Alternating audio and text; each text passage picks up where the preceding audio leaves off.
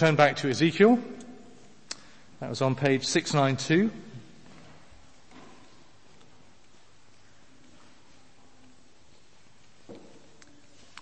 And just before we look at the scriptures together, I've been asked to say a little bit about uh, the work I'm involved in. So I work for an organization called the Soldiers and Airmen's Scripture Readers Association. It's a mission which will be celebrating its 180th year next year. And uh, our mission is very simple. We seek to befriend the men and women of the British Army and the Royal Air Force in order to introduce them to a practical experience of the Christian religion, which is a slightly cunning way of saying that we put evangelists amongst the soldiers and air personnel in order that they might hear the good news of Jesus Christ. We've been doing that for, as I say, 179 years so far. Uh, why do we need to do it? There are chaplains in the military and we praise God for godly chaplains. But all our men and women have served as members of the army and the air force. So they've all been where the soldiers and air personnel have been. It's a truly incarnational ministry, if I'm allowed to say that. Our men and women stand slightly outside the chain of command, whereas chaplaincy are formally in the chain of command. So anything you reveal to a chaplain is immediately reported up and down the command chain and you'll appreciate that men and women have all sorts of issues that they wouldn't necessarily wish to have reported up and down the command chain. Also, all our people um, have a credible profession of faith in the Lord Jesus Christ alone as the only way of salvation.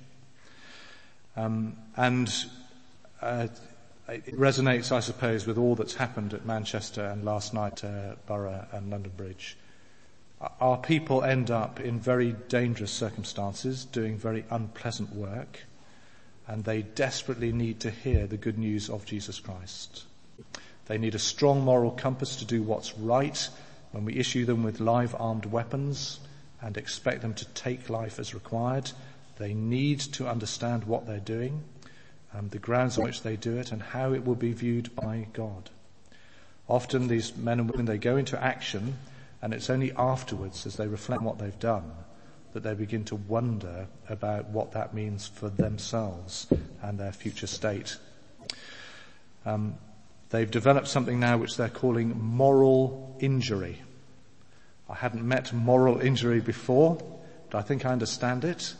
And without wishing to be too graphic, um, those involved in um, operating our drone aircraft, the Reapers and so on, the optics on those platforms are very advanced. And the reality is that when they are ordered to take life, um, they see with uh, tremendous clarity exactly what they have done. Um, those in the Apache gunships, those gunships also have very advanced optics. And so in the old days, a soldier would fight hand-to-hand combat and he would be very aware of what he was doing, but it would be very much kill or be killed. Today these people leave their children at home with mummy after breakfast, go into a Portakabin, operate their equipment at distances of thousands of miles, kill people in cold blood at distance, and then come back to put the children to bed. And they're finding the tension between what they see themselves doing and the military operations they're involved with while operating from their home base integrated fully with their family and friends, very, very difficult. And the cognitive dissonance that comes out of that, they're terming moral injury. And these young men and women desperately need to hear the good news of Jesus Christ. Otherwise, in extreme, they take their own lives, or their lives just fall apart and they suffer very badly from PTSD and so on. So that's some of the work we're involved in. It's some of the reasons why I think it's a very valuable work. I appreciate there'll be a whole range of views on whether it's right for us to be involved in military operations and whether a Christian should bear arms. Um, we just distance ourselves from that, frankly, because we just meet the situation as it is. And these people, um, statistically, white British service personnel, probably one of the least reached people groups in the world. We seek to minister into that. And I'm very grateful for the prayer support and interest that is shown by the congregation here. Thank you. Enough of that. Let's turn to Ezekiel.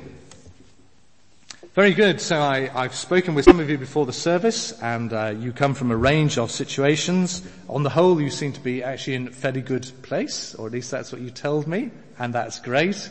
But of course, as you go through life, and in terms of our Sitz im Leben, what it is that you're experiencing in the cultural context of today, there will be a raft of challenges.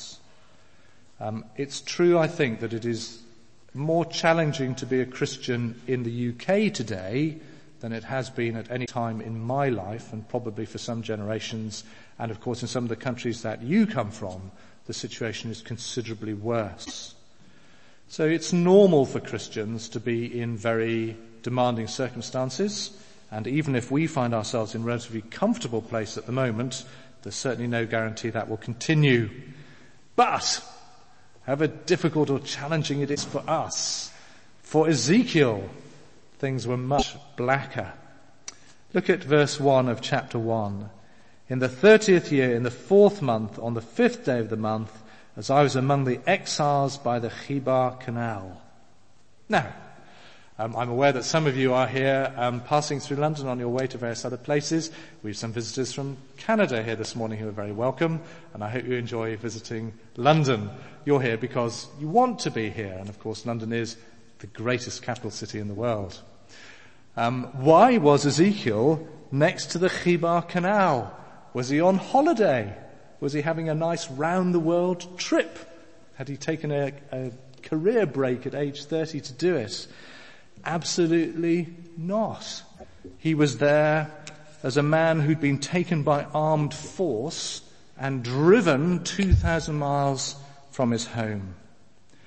Israel, ancient Israel, achieved her greatest extent and fame under King Solomon. A thousand years before Jesus Christ and roughly 300-ish years before the situation we're reading here. When Solomon died, you'll remember that the kingdom split. His son Rehoboam acted very unwisely and it ended up with a man called Jeroboam taking ten of the tribes and being their king. That was the northern tribes, rather confusingly called Israel, and their capital was in Samaria. And that left just the rump of the tribes in Judah. Now the north rebelled against God. They had God's word. They had prophets. They knew what God required of them. But they cold-bloodedly refused and chose rather to foreign, to follow foreign idols. And so God punished them. And 130 years after Solomon, the northern kingdom fell to Assyria, which was then a superpower in the world, and in 722, Assyria invaded and dispersed the ten tribes. And unless you're a British Israelite, which I think unlikely here this morning, if you are, do come and tell me afterwards, the ten tribes were lost. They were dispersed throughout the Assyrian Empire and effectively lost. The south rebelled less quickly but it got caught up in the huge military engagements between the superpowers at the time. There were basically three. You had Egypt, which resurged briefly during this period. You had Assyria, the dominant superpower at the beginning, and then you had Babylon, the emerging superpower. And Israel just happened to be located at the point where all these three clashed. And because of their historical connections with Egypt, the Israelites tended to favor the Egyptians and they would look to the Egyptians for help in the face of impending invasion from elsewhere. So very unwisely, they made a league with the Egyptians. There was a massive battle between Egypt and the forces of Babylon at Carchemish, which the Egyptians catastrophically lost, and the Egyptians ran home in massive defeat.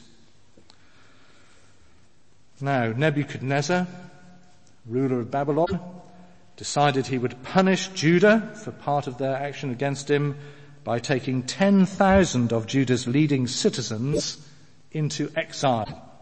So he, as it were, beheaded the nation in terms of their leadership, political, moral, economic.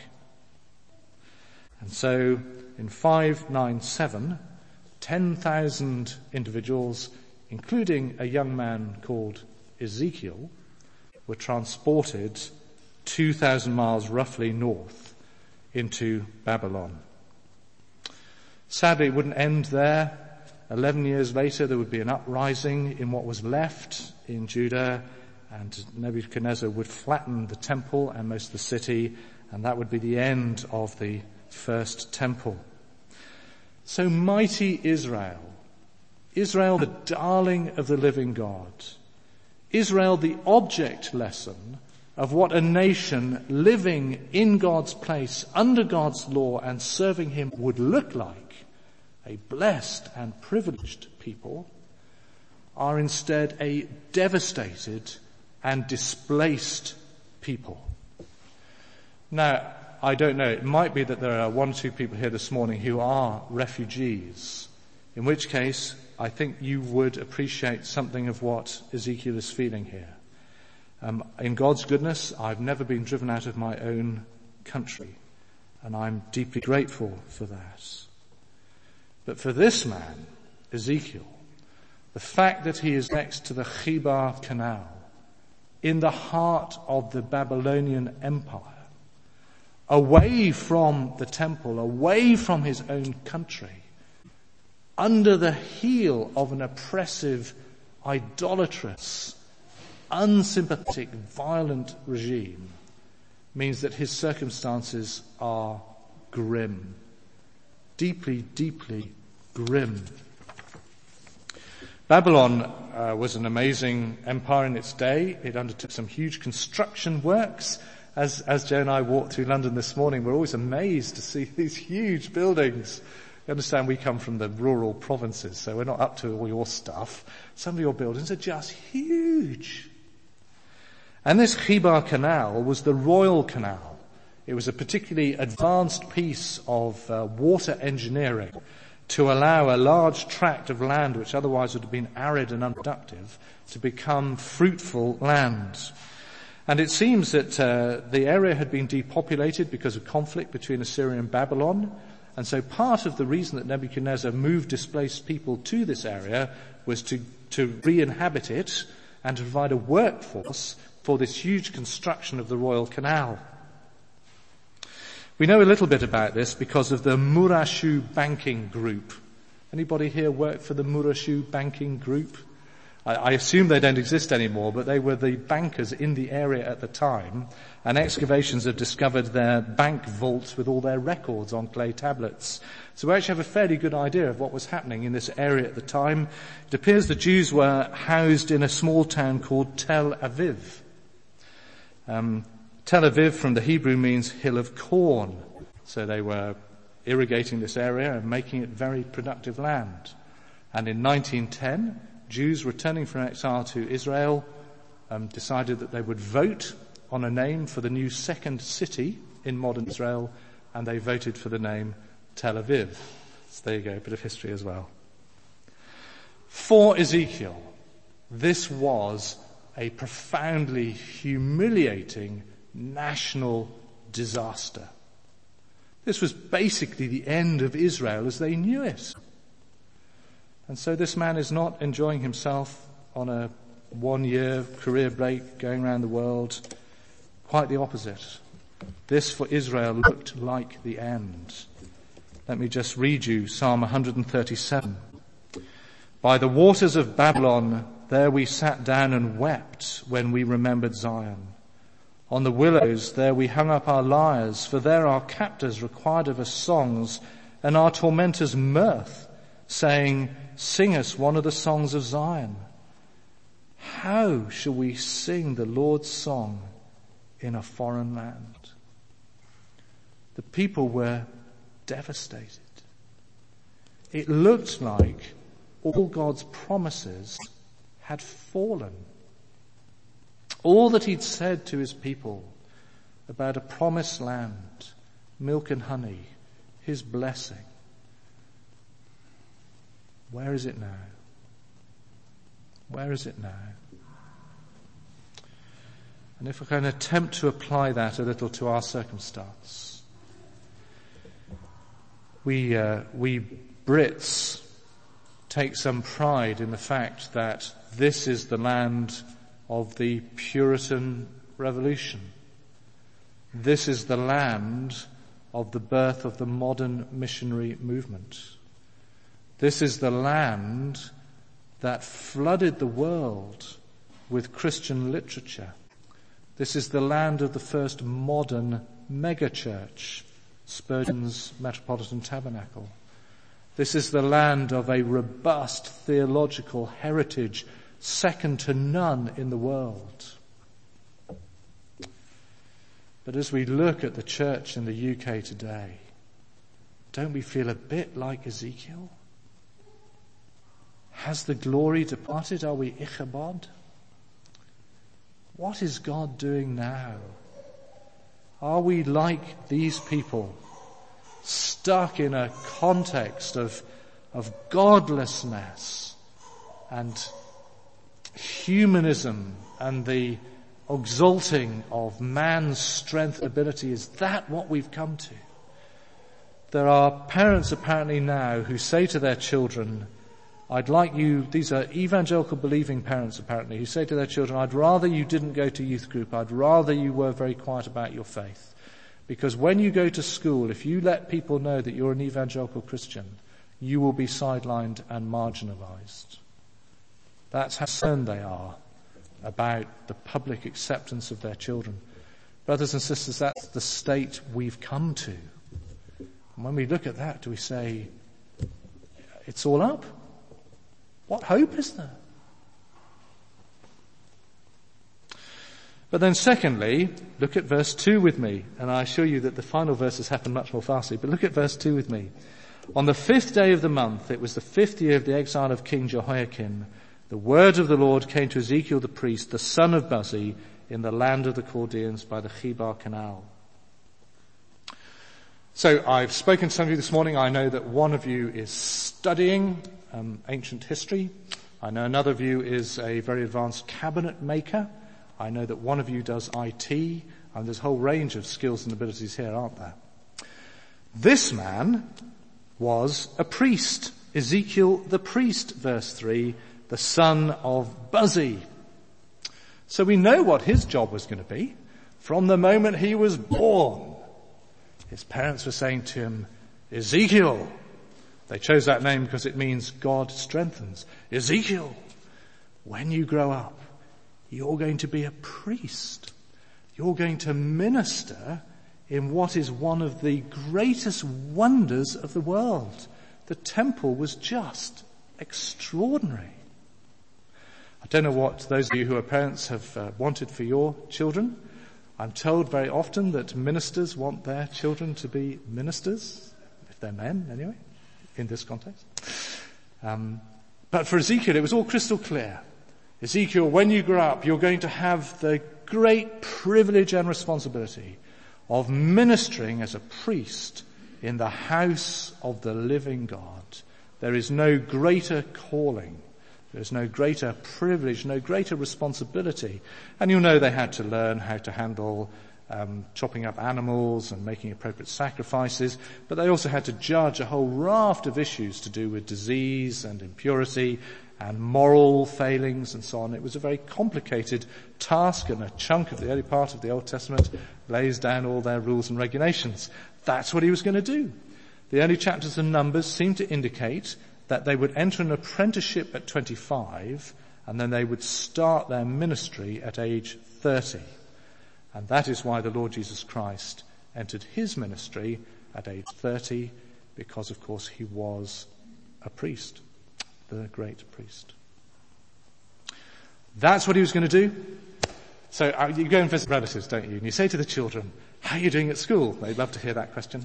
And then you say, and when you grow up, what do you want to be? And of course, I hated being asked that as a child. I had not a clue what I wanted to be. So you have to come up with something, don't you, that gets everybody's approval. But for Ezekiel, not a problem.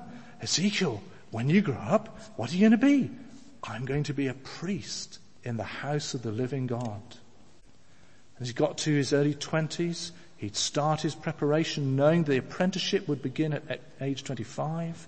He'd have five years to get it all together. And then when he graduated, he'd be a priest. Amazing privilege. He'd work till 50 if he lived that long. And then he'd have a honorable retirement. It was all mapped out for him. Except on his 30th birthday, when he should have been enjoying all the ritual of being inaugurated into the priesthood, he's stuck at the side of a canal in a godless foreign land with hopelessness written everywhere. Now, suppose you'd come to London University, King's College, in order to study ancient history, and the library burned down and all the cloud evaporated. What are you going to do? Probably going to have to go and study something else, I guess. Suppose that you're a carpenter and deforestation has wiped out every tree in the world. What are you going to do? You have to move into synthetics or something. What are you going to do if you're a priest and you've been moved 2,000 miles from the only place where you can minister and in another 11 years, that place is going to be flattened. What are you doing? What are you doing? What hope has Ezekiel got of any kind of useful ministry? He can't offer sacrifices. He's under the authority of the Babylonians. They aren't allowed their own courts, like the Sharia courts, I'm told, a hundred of them operating in London. That was all completely wiped out. This man has nothing of value to offer. His nation's been completely wrecked and ruined. All God's promises appear to have collapsed.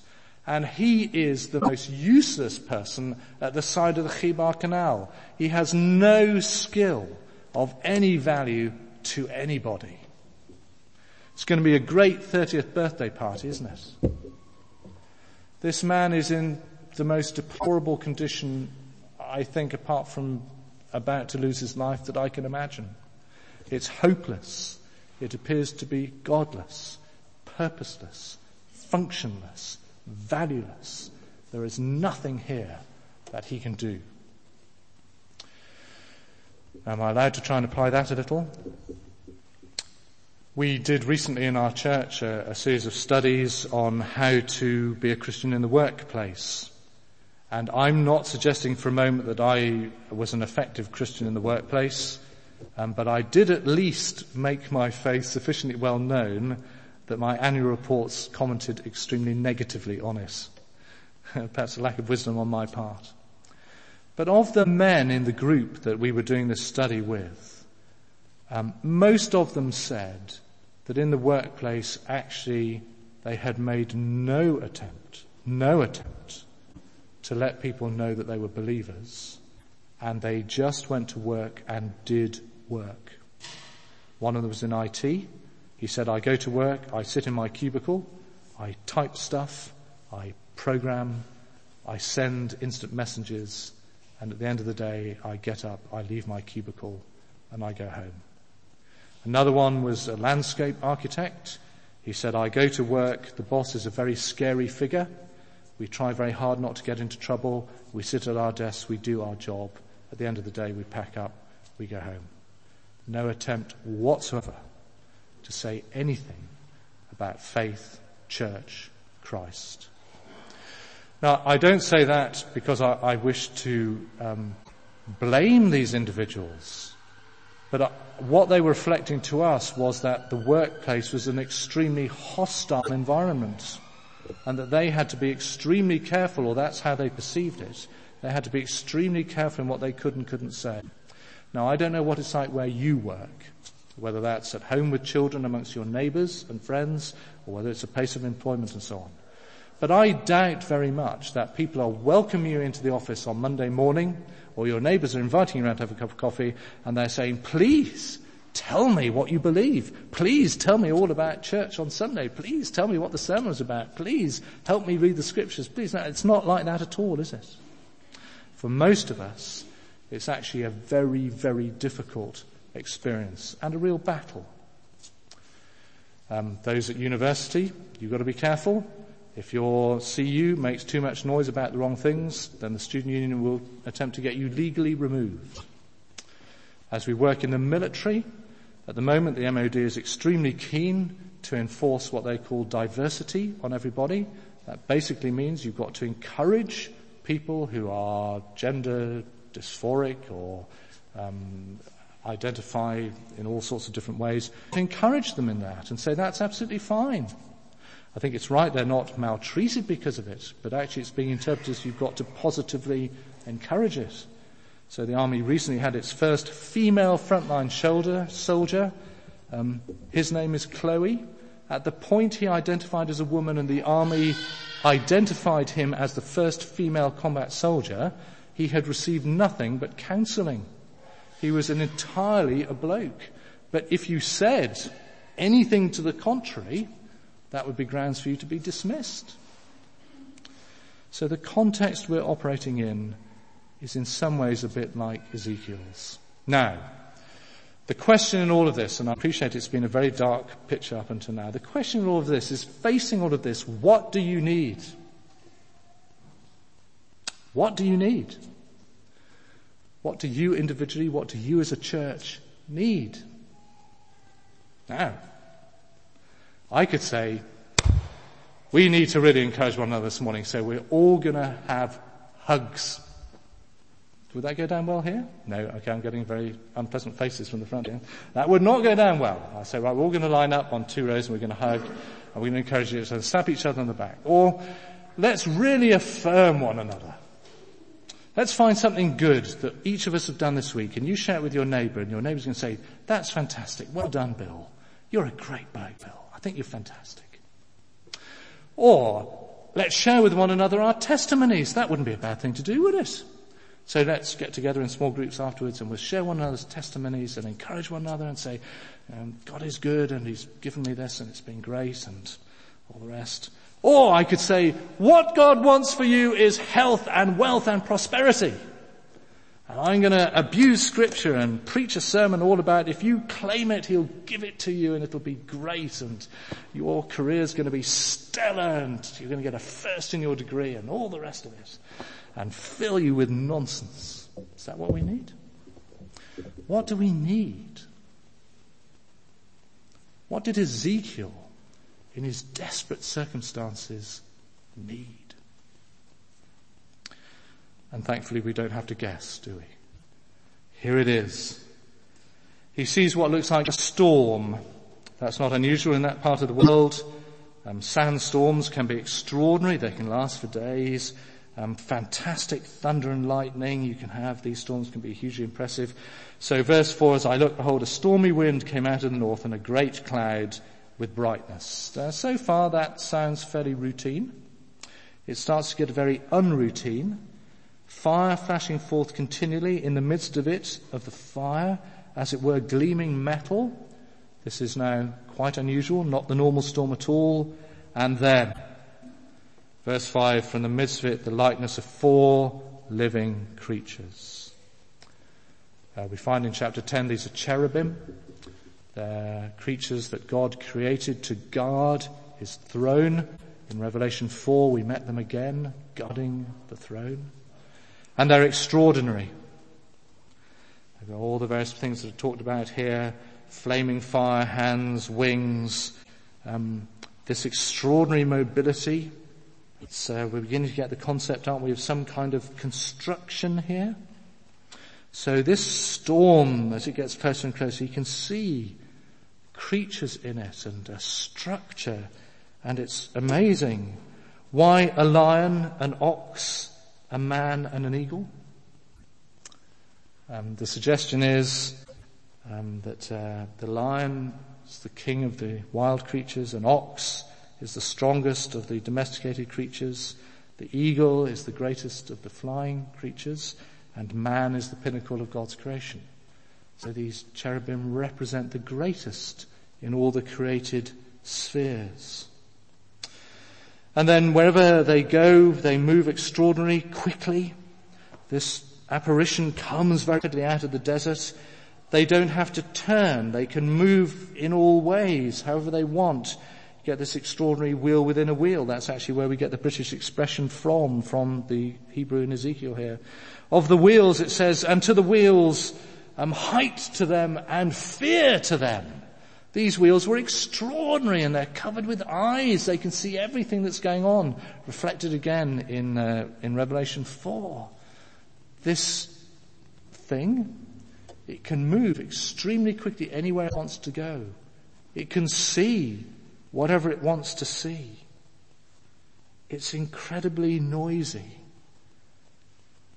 It's like an army, the tumult of an army preparing for action. It can go along. It can go up and down. It's extraordinary. For Ezekiel, this is remarkable. He's never seen anything like this in his life. It's unique. But as it gets closer, verse 22, something more remarkable. Over the heads of the living creatures was the likeness of an expanse shining like awe-inspiring crystals spread out above their heads it's as if they're supporting this huge platform, sort of semi-transparent platform. It's awe-inspiring. Never seen anything like this in his life. They're there underneath and spread out and as they go, it's amazing sound. And then extraordinary, verse 25, there's a voice. A voice from above the expanse. When they stood still, they let down their wings. And then it's close now and it's still. And in verse 26, Ezekiel can see, he can see that through this transparent expanse, there's the likeness of a throne. It's a blue throne, it's sapphire colored. And then amazingly on this throne, if one might say, living seats of this amazing apparition, it's the likeness of a human. An amazing human. A human who burns, a human who shines extraordinarily brightly, a human surrounded by rainbows, the bows in the cloud on the day of rain. And such was the appearance of the likeness of what? What is Ezekiel seeing? What is happening? What is the point of this vision? It's interesting, isn't it? The appearance of, the likeness of. The, uh, the Hebrew is, is very abrupt and interrupted. And Ezekiel's struggling to put into words the reality of what he's seeing. And eventually, he comes to this conclusion in the second half of verse 28. Such was the appearance of the likeness of the glory of the Lord. Has he seen God? Well, he doesn't want to say that. Whatever he's seen, it's the appearance of a likeness of. And he doesn't want to say he's seen God because no man has seen God at any time and lived. But it's like the appearance of the glory of the Lord. And when he sees this, he falls on his face. And then there's a great commissioning. Who does he see? Who's on the throne? Who can go anywhere he desires? Who sees all things? Who comes in the picture here of judgment, the fire, the lightning, the burning? Who is it? Who is it? Well, brothers and sisters, I think that the huge encouragement here is here is Jesus Christ. Who could help Ezekiel? What did Ezekiel need? What was the answer to the hopelessness of his circumstances?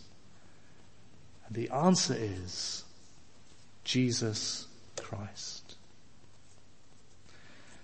Let me read you the first few verses from Hebrews 1. Long ago and at many times and in many ways, God spoke to our fathers by the prophets, which he's going to do through Ezekiel. For nearly 30 years, Ezekiel's going to have the most brutal, awful um, work of prophesying to a rebellious people. But in these last days, he has spoken to us by his son, whom he appointed the heir of all things, through whom also he created the world. He is the radiance of the glory of God and the exact imprint of his nature, and he upholds the universe by the word of his power. What do you and I need in the challenges of our life, in the difficulties of our context, in the hurt and the pain, in the defeat, in the godlessness that surrounds us? What do we need? Brothers and sisters, you need a clear view of the Lord Jesus Christ. He, He alone is our hope. He reigns. He rules. He is all powerful. The glories of this extraordinary vision that Ezekiel had point us clearly to truths about the Lord Jesus in his omniscience, in his omnipotence, in his omnipresence, and in the fact that when he comes again, he will come to judge and the world will be filled with righteousness. So however awful your experiences are, however challenging your times become, brothers and sisters, look to the Lord Jesus. Keep your eyes fixed on the author and perfecter of your faith. Look to Jesus as you run this race, looking fixedly unto him. And in Christ, you will have all that you need for life and for eternity.